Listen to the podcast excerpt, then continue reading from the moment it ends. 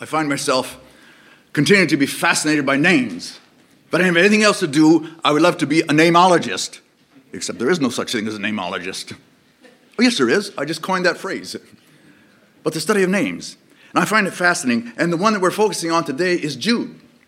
And I think it's a case, for anyone who is aware, I think it's a case that Jude, or the name Jude here in the text, has been kind of Englishanized, or so, or comes to you uh, in your translations as Jude. But I believe it's the case that his name actually is, is from the Hebrew, and it's Yehudah. And it's interesting that the very, the very basis, the very, the, can I say, kind of the, the, the framework of his name means to praise, or to praise Yah, or to praise Jehovah. And also contained in that name is a root that is actually uh, references the hand. So essentially, are you tracking? Essentially, his name means to praise or to raise the hands in praise of Yah, of Yahweh. So next time you're reading Jude, look around at the scenery and see if you can find anything at all uh, reason to praise God. Your first, your first um, side note of the morning in terms of names. My name, Lester, does not bode well if I'm in Germany. I was in Germany for a couple years, and I was, I was there for a short while, and they would ask me, What's your name? I said, well Lester. What is your name? It's Lester. Your name is what? it's Lester. After being there a while, I became I came to awareness that in Matthew, what is it? Matthew, I think it's chapter 12 and verse 31, where it says, All sin and uh, what is it? All sin shall be given, forgiven unto man, except the blasphemy against the Spirit. Let's see. All sins and blasphemy can be forgiven unto man, except the blasphemy against the Holy Spirit. And it is indeed the case that the sound of my name, Lester, if if I'm speaking German, it, it, it means it is saying blasphemy. And so I would say, Ich heiße Lester, aber ich Lester nicht. My name is Lester, but I don't Lester. That's a side note. So I find myself fascinated with names. And again, the importance of those names. And I'm, I'm laying the foundation here this morning for Jude as we proceed forward. And in doing so, um, this whole thing about names, in doing so, can we think back there in, uh, what is it, Genesis in chapter 11, right? What happened back in Genesis chapter 11? Anyone know anything about Genesis chapter 11? The Tower of Babel? What fundamentally was taking place in the Tower of Babel? What was taking place? What was happening? Okay, say again. Someone else? Seeking recognition. Seeking recognition. And, and, and what did you say, Paul? Making their name. Making their name great. Name great. And so, again, that brings up the discussion what fundamentally is a name? What is a name? What is a name all about? What does a name do? Do you have a name?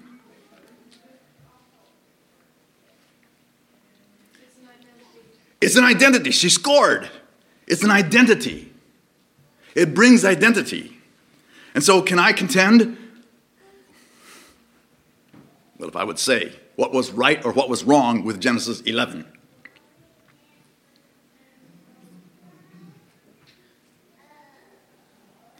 I would like to suggest that in measure, in measure, there was nothing wrong in Genesis 11 in, in, in terms of seeking and looking for identity. But the problem, folks, the problem was the ways and means. Let what? Let us make us a name. Let us make us a name. And isn't it so interesting? Following right after that, what happens in uh, uh, Genesis chapter 12?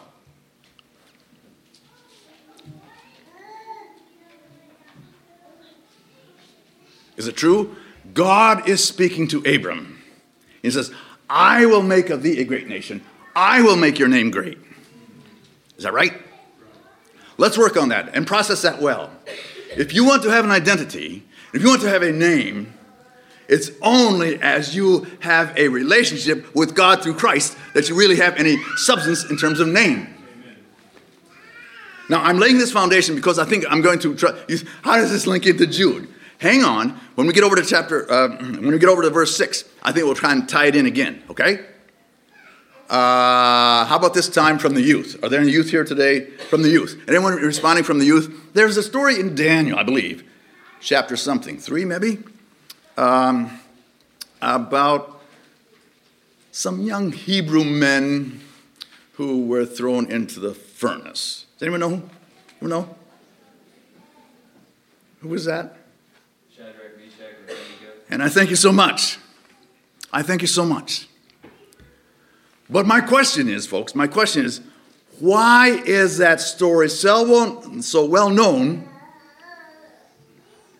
by Shadrach, Meshach, and Abednego? And what's the problem with that response? Thank you for your response. It's, it's common response. But what's the problem with that response? Were not the actual names. What names were they? Babylonian names. Is everyone tracking?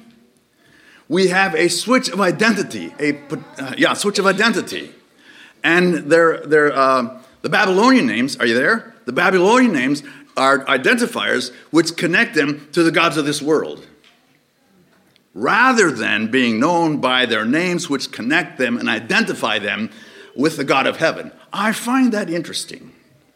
I find that interesting. And the question is, maybe particularly for the youth, right? Question is, are you going to allow culture around you to re identify you and identify you as that which connects to the gods of this world? That's the question. That's the question.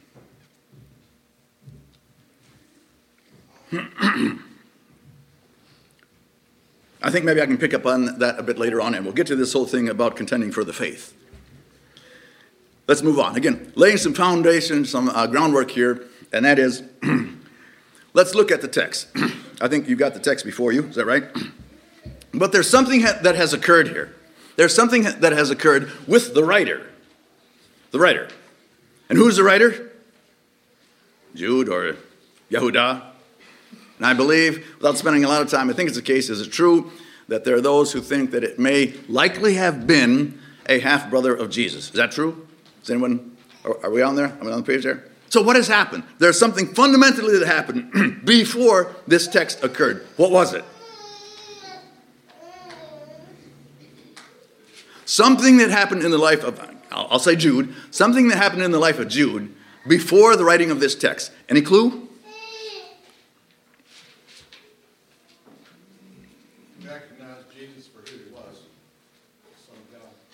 He recognized him before who he was, the Son of God. But what happened before that?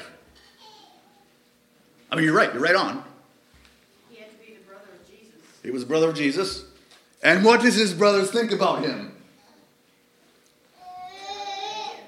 They didn't believe, right? They didn't believe. That he, so, what fundamentally happens here is there was a switch in, in, in belief. He at one time didn't believe that Jesus was the Son of God. Is this true? I think that's right. He now is giving us a text in which he now is a believer.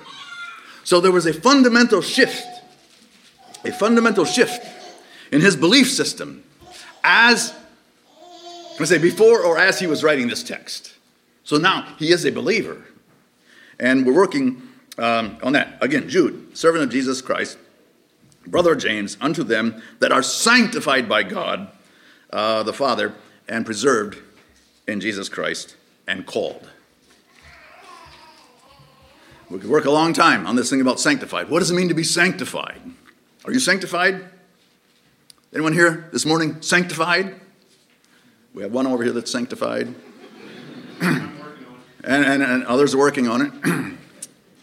I find that interesting. because again, recorded here, I think, in Greek. However, it comes with a, uh, the Hebrew backdrop. And the word in Hebrew is Kodesh. Kodesh. And it means, it means that which is distinct from the common and the profane. That which is distinct from the common and profane. So all you have to do is ask yourself the question To what extent am I holy? To what extent am I uh, sanctified? To what extent am I distinct from the common and profane? That's it. It's that simple. So, your lifestyle, your wardrobe, uh, your entertainment, uh, and, and all of the rest of it, to what extent is that distinct from the common profane? All right, uh, I may divide this a little bit differently than I think you might have in, in your, what is it, your quarterlies there, um, but I'll refer to it as I proceed. We'd like to look at the first section. Before we get to the first section, which I am calling verse 3 and 4, um, we'd like to look at verse 2. And hopefully, I can have some response from the group here in terms of a couple uh, texts that I would like to call out. And maybe someone can respond, be ready to read those uh, when I'm ready for them. And can we do? Can we go there? Uh, about uh, Second Thessalonians one two. These are all one two. Second Thessalonians one two. Can someone be prepared to read that one back back here? And um, First Peter one two. How about First Peter one two? Someone be prepared for First Peter one two right here. We have one back there. Uh, Second Peter one two. Okay, it's all one two, so we shouldn't get lost. and how do we read it? Verse two here. What does it say? It says, "Mercy unto you and peace and love." be multiplied. Mercy unto you and peace and love be multiplied. Multiplied. Let's, and this is interesting. Let's hear now from uh, 2 Thessalonians 1 2. Grace unto you and peace from God our Father and the Lord Jesus Christ. Grace unto you and peace. Is that right? Grace unto you and peace. Uh, 1 Peter 1 2. Peter, an apostle of Jesus Christ to the strangers scattered throughout Pontus, Galatia, Cappadocia, Asia, and Bithynia, elect according to the foreknowledge of God through the sanctification of the Spirit, unto obedience and sprinkling of the blood of Jesus Christ, grace unto you and peace be multiplied. Grace unto you and peace. Well, let's see. What about uh, 2 Peter 1 2? Grace and peace be multiplied to you in the knowledge of God and of Jesus our Lord. Grace and peace, grace and peace, mercy and peace, grace and peace. I contend grace and uh, mercy, what it? Theological first cousins? Or no, theological twins. Yeah. Grace and mercy. But I find it interesting, folks. I find it interesting that grace and mercy, or, or, or mercy, in this case, mercy, and we heard grace and peace, grace and peace, grace, no, excuse me, grace and mercy always come first. It's always come first. You'll never find, I think, in biblical texts, if I'm aware, unless, and, and prove me wrong, you'll never find peace and grace of our Lord Jesus Christ. It is always grace and peace. It's always mercy and peace. Why? Think this one through. Think this. Mercy comes first. But why does mercy come first? Without it, you get confused. That's right. Are we there? First of all, we accept uh, the grace of God in our lives, we accept the mercy of God in our lives, and as a result of that, we then have peace. So it's a movement, it's a forward movement, always from mercy and or grace to peace. Was born and raised in the state of Michigan. As a result of that, I needed the grace of God in my life. I, so you find that humorous, I guess. I was a sinner lost from a relationship with Christ, with God, and I needed the grace of God in my life. And I'm suspicious that might be the case as well, uh, even if you were born and raised in Pennsylvania or, or Carolinas or even Virginia. We'll put that in there.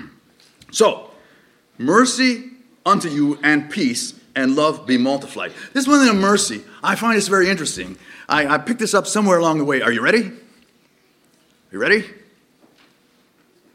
Mercy understood, mercy understood is mercy received, which begs mercy extended.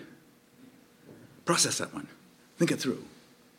Mercy understood is mercy received, which begs mercy extended. Do you find yourself extending mercy? Have you received mercy? Mercy understood is mercy received, which begs mercy extended.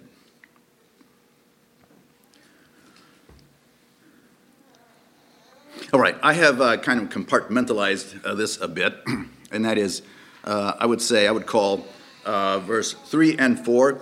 And would we have someone ready to read that one? Verse 3 and 4 uh, being warnings concerning apostasy. Warnings concerning apostasy. and perhaps before we have the reading, um, can I just insert at this juncture, at least as near as I understand, oh, can you tell me that actually the word apostasy is not is not in biblical text? Is that true?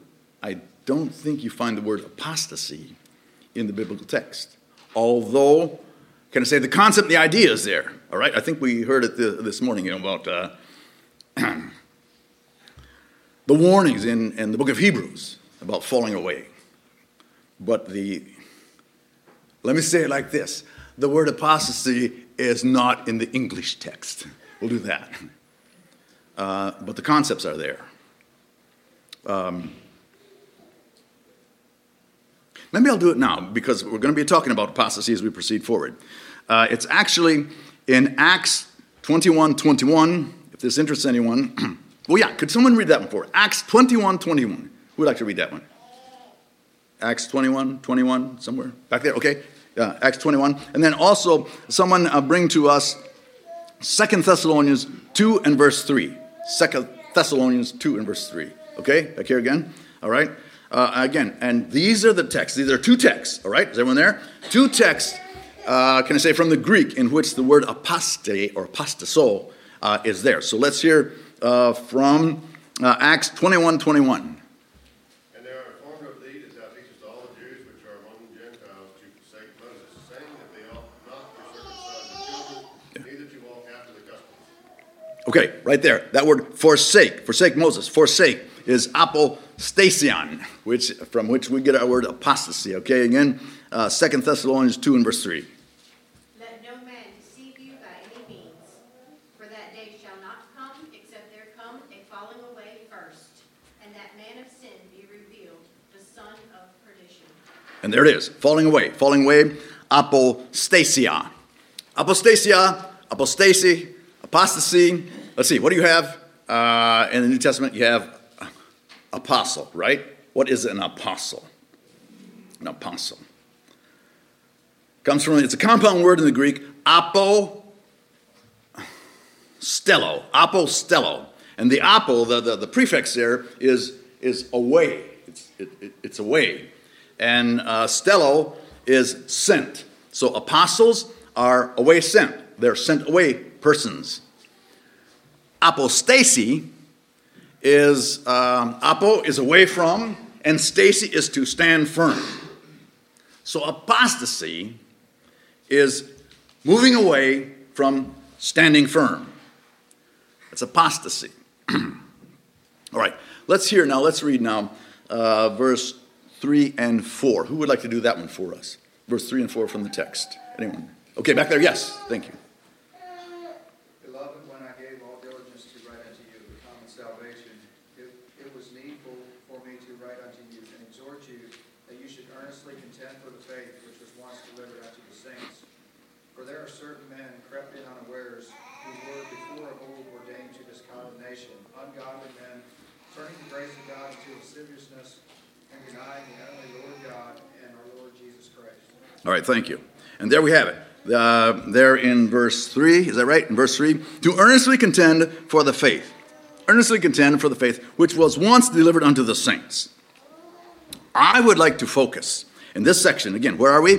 Warnings concerning apostasy. I would like to, I would like to focus on um, verse 4, about midway through verse 4. What does it say? Well, it says, For there are certain men crept in unawares who were before of old ordained to this condemnation. Who? Ungodly men. Ungodly men. Turning the grace of God um, into lasciviousness, denying the only Lord God and our Lord Jesus Christ. So we're talking about, well, you tell me, what does it mean to be godly? What does it mean to be godly? Are there any godly people here today, this morning? Godly? Are you godly? Like God? Like God?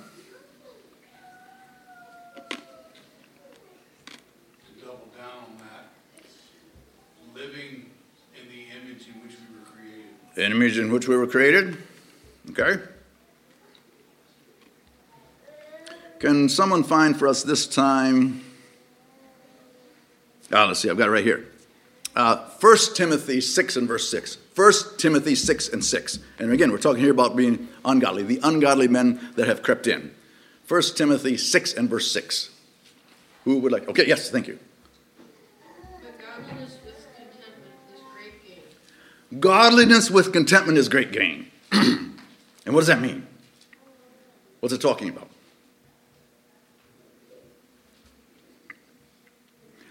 I find this interesting as well. I find this very interesting. And that is that, that um, let's see. Have you ever heard um, reference made, like at a funeral, when they do the eulogy? The eulogy? And what is a eulogy? You heard that? Eulogy? It's usually a good word about the deceased. Is that true? A good word. And, and it comes from the Greek word euloge, loge, logos, logos. You remember hearing John, John's gospel. In the beginning was the Word, and the Word was with God, and the Word was God. And then, um, oh, well, in the Greek it says logos. The word, the word in Greek is logos. So good word is logos. Euloge. Well, here it has to do, it's eusebia. Good sebia. And sebia uh, again, in terms of godly, is how can I explain it? It is, it, it's, it's the, um,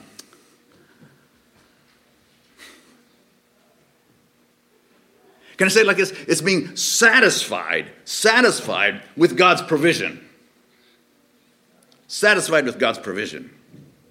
So essentially, again, godliness, and then there in Timothy, godliness, godliness with contentment is great gain being satisfied with God's provision, His mercy on my life, His grace in my life, satisfied with that, that is great gain. And what's the gain? The eternal life with Him forever. Godliness. Being satisfied with God's provision will then uh, be of great gain because it renders for us in eternity forever. Ungodly, asebios, atheist. Again, that negative particle, and then sebia, not being satisfied with God's provision. And that's what's happening. Persons were coming into the community there, uh, coming into the congregation, who were not satisfied with God's provision. Ungodly, ungodly men. And so, that is the context in which I think he's saying here that we need to contend for the faith. Contend that we need to be, uh, can we say, satisfied in God's provision. There are many these days who seem to be unsatisfied with God's provision. And the question comes to what extent are you personally satisfied with God's provision? That's the question. And are you giving evidence of that in your life, that you are satisfied with God's provision? That's the question.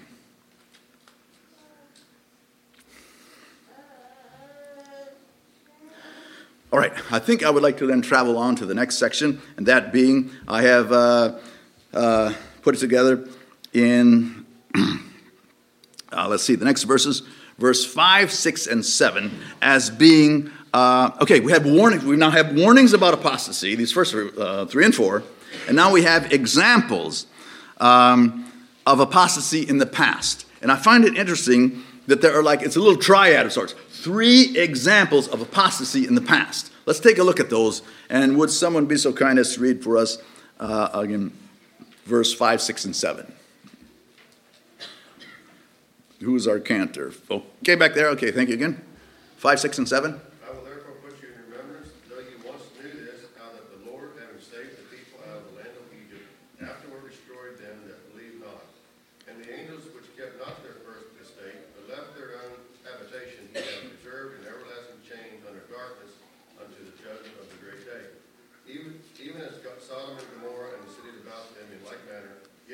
Over to fornication and going after strange flesh, are set forth an example, of suffering the vengeance of eternal life. All right, it's interesting that we have a little triad here, okay? Is everyone tracking? You watching that, reading the text?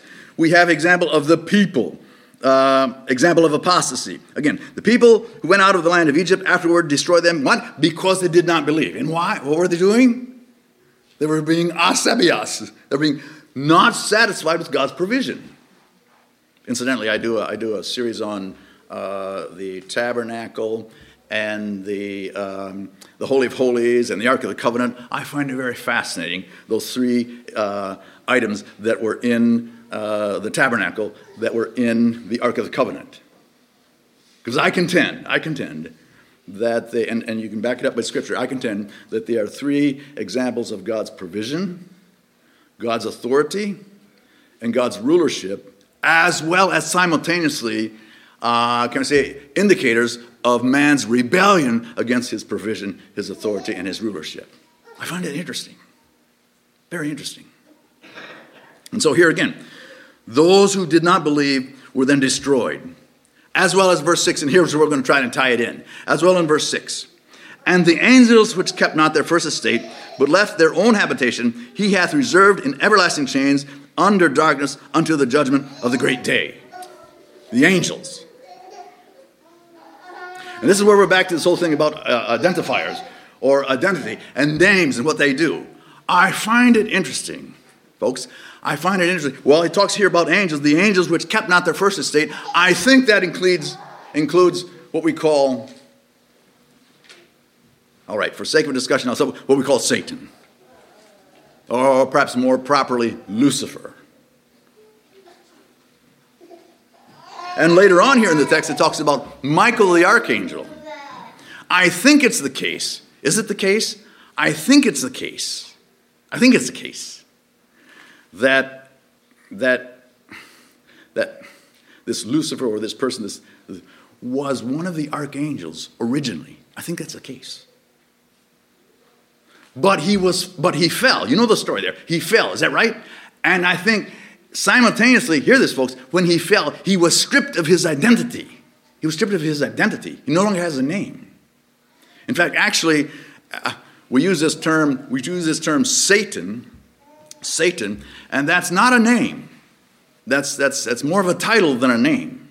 In fact, um, Numbers, I don't know if we have time to go there. Numbers, something. Numbers 22 and verse 22, where it talks about, uh, reference there, and it says, um, and the angel of the Lord stood in the way as an adversary unto him. I find it interesting that in the Hebrew, the angel of the Lord there is referred to as Satan, as a Satan. And Satan, can I say, the word Satan is more than what we often refer to as that fallen individual, Lucifer or something. So Satan is a bit more than that.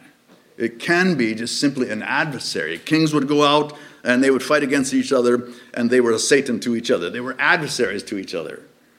So again, the word there in Numbers 22 and verse yeah, Numbers 22 verse 22, an adversary. The adversary there in I think the King James text in the Hebrew, the word is Satan. I find that interesting. So again, I'm back to the point that that this angel, this fallen angel, was stripped of his identity. Again, we're back to the whole thing of you only have identity and meaning when you uh, place yourself, your relationship, uh, again, in God through Christ.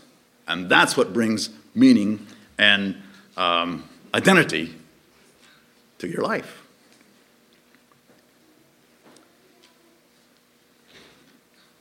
Can we, can we insert this one here at this point in terms of do we say Lucifer or whatever? Um, these days, I don't know, where are we these days in terms of uh, being sort of directionally challenged? Now, let's see, I think, am I right? Like right here, east would be to our your left, is that right? East is off that direction somewhere. Making west over here somewhere and making north kind of back there somewhere, is that right? And south behind me. Is that true? But, is it right? If I were to, if I were to put a map up here, um, and we would look at the map, you look at the map, is that right? In terms of direction, then East is to your right. Is that true? East is to your right. North is to the top, and south to the bottom, west to your left. I think that's right. Except that, is it true? I think, except that when it comes to uh, certain maps or so, or pictures, pictures of Jerusalem, and or maps of Jerusalem, east is to the top. I think that's right. Uh, you can research that on your own some other time. What I'm saying is, and now we're back to this whole thing about Lucifer, all right? Someone do this for us. Uh, Psalm 48, verse 1 and 2. Who would like to be ready with that one? Psalm 48, 1 and 2. Okay, back there? Yes. And then someone else, Isaiah 14, 12, 13, and 14. Isaiah 14, 12, 13, and 14. Who would be ready with that? Okay, right here. Yes, thank you. Okay. I find this one interesting. In terms, again, we're talking about the fallen angels, and I'm suggesting Lucifer. um, and again, directions the north, south, east, and west. Let's go with um, Psalm, I think I'm right, 48, 1 and 2. Great is the Lord and greatly to be, greatly to be praised in the city of our God, in the mountain of his holiness. Beautiful for situation, the joy of the Lord is Mount Zion on the sides of the north, the city of the great king. Mount Zion on the sides of the north, the city of the great king. What do you think about when you think about Mount Zion and the sides of the north and the city of the great king? What do you think about? Well, it's just it's beautiful, you know. It's all the trees around there. Eh? Yeah, Mount Zion, sides of the north. I find this one interesting, folks. I find this one interesting. Can you track with me? Again, we said we're going to draw it out here. And so we have what? East to our right and north to the top and, and the west and all. And I think, are you aware? Is it, is it true that every time that ancient Israel would set up the tabernacle, the entrance was always to the east? Is that right? I think that's the case. And later on, when they built the tabernacle, no, excuse me, when they built the temple, it was also, the entrance was to the east. Is everyone there? And so the courtyard, you know, the, the, the curtained courtyard uh, of the uh, tabernacle was, was to the east. So when you stepped into the courtyard, what was the first thing that you found inside the courtyard? First item. Anyone know?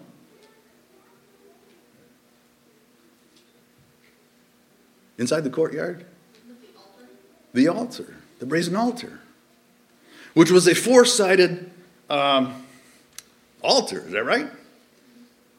And here's where it gets interesting. Here's where it gets, at least for me. And you can critique me on this. I don't care. Critique me on this one. But as you would step into the courtyard, there's the altar, brazen altar. and so it's also what? East, north, and west, and south. My understanding is from the rabbis, and so, that the sacrificed lamb for the sins of the people was always uh, sacrificed on the north side of the altar. I find that interesting. I find that interesting. Beautiful for situation, the joy of the whole earth is Mount Zion on the sides of the north. Why the sides of the north? That's where the sacrifice for the sins of the people was slain. Isaiah um, 14, 12, 13, and 14. Who has that one? We're talking about Lucifer. Is that right? Okay, right here, yes. How art thou fallen from heaven, O Lucifer, son of the morning? How art thou cut down to the ground, which didst weaken the nations? For thou hast said in thine heart, I will ascend into heaven. I will exalt my throne above the stars of God.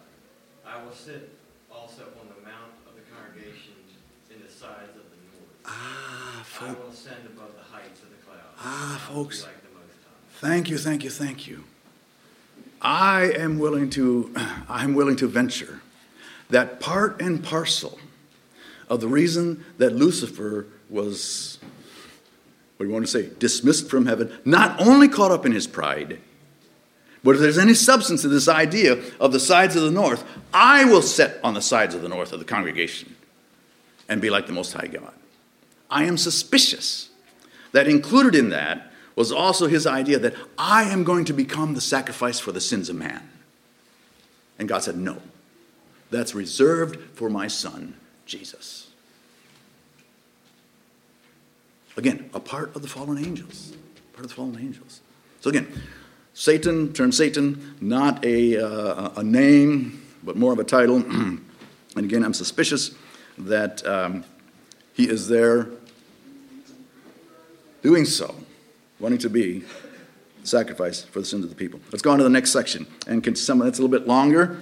Uh, and I'm calling this apostasies in the present. Apostasies in the present. And, and now we're dealing with uh, the present and what that might mean in terms of apostasies. A little a longer section. Can someone read for us this time, verse 8 through verse 16? 8 through 16. Who's reading that one? Okay. You want to take it again? Likewise also these filthy dreamers defile the flesh, despise dominion, and speak evil of dignitaries. Yet Michael the archangel, when contending with the devil, he disputed about the body of Moses, durst not bring against him a railing accusation, but said, The Lord rebuke thee. But these speak evil of those things which they know not, but what they know naturally, as brute beasts, in those things they corrupt themselves. Woe unto them, for they have gone in the way of Cain, and ran greedily after the error of Balaam for reward, and perished in the gainsaying. These are spots in your feasts of charity, when they feast with you, feeding themselves without fear. Clouds they are without water, carried about of winds. Trees whose fruit withereth without fruit, twice dead, plucked up by the roots. Raging waves of the sea, foaming out their own shame. Wandering stars, to whom is reserved the blackness of darkness forever. And Enoch also, the seventh from Adam, prophesied of these, saying, Behold, the Lord cometh with ten thousand of his saints to execute judgment upon all, and to convince all that are ungodly among them of all their ungodly deeds which they have ungodly committed, and all their hard speeches which ungodly sinners have spoken against him. These are murmurers, complainers, walking after their own lusts, and their mouth speaketh great swelling words, having men's persons in admiration because of advantage. Their ungodly deeds, which they have ungodly committed, and all their speeches, which ungodly sinners have spoken against him. Where are we again? Uh, again, that whole thing of not being satisfied with God's provision. And so they are, yeah, they are speaking those forth and saying all sorts of things against God or about Him. I find it interesting as well. Um, back here in, uh, there's another little kind of a triad of sorts in, was it in verse 11? Woe unto them, for they have gone in the way of Cain, they've run greedily after the heir of Balaam and they have uh, for reward and perished in the gainsayings of Korah or Korah. And that, in fact, that enters in, I think, into this whole discussion about the, the articles there in the Ark of the Covenant, rebelling against God's authority. And I think you know the storyline there. Again, Aaron's rod that budded and was put in there. And why? Reminder, both, first of all, of God's authority and mankind's rebellion against that authority. That's what's going on. And in terms of Cain, I find it interesting as well. I find this intriguing. In terms of Cain, you go back there in, um, in Genesis, where is it? Chapter 4. and it says, you know, God, is that right? God speaking. And he says to Cain, he says, you know, what is it or so? Uh, your, your brother's blood cries to me from the ground. Your brother's blood cries to me from the ground. And it's interesting that in the Hebrew, the word blood there is in the plural. It's in the plural.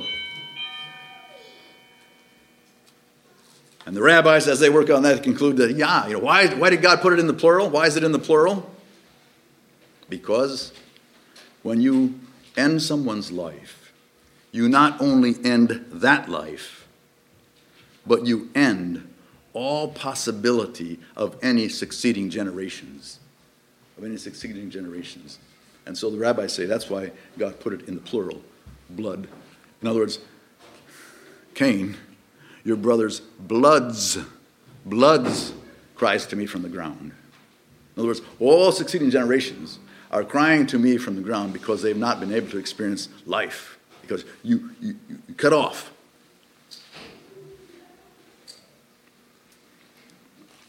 Okay, I think I heard a bell, and I think that uh, brings us uh, close to the end. Um, the latter section there, then, uh, guidelines for avoiding apostasy. And now we pick that up there in verse 17. Uh, but, beloved, remember ye the words which were spoken before the apostles of the Lord Jesus Christ. How? That they told you there should be mockers in the last time. They should walk after their own ungodly lusts. And ungodly again. These be they that separate themselves, sensual, having not the Spirit. Again, we are, if you are godly, you are satisfied with the work of the Spirit.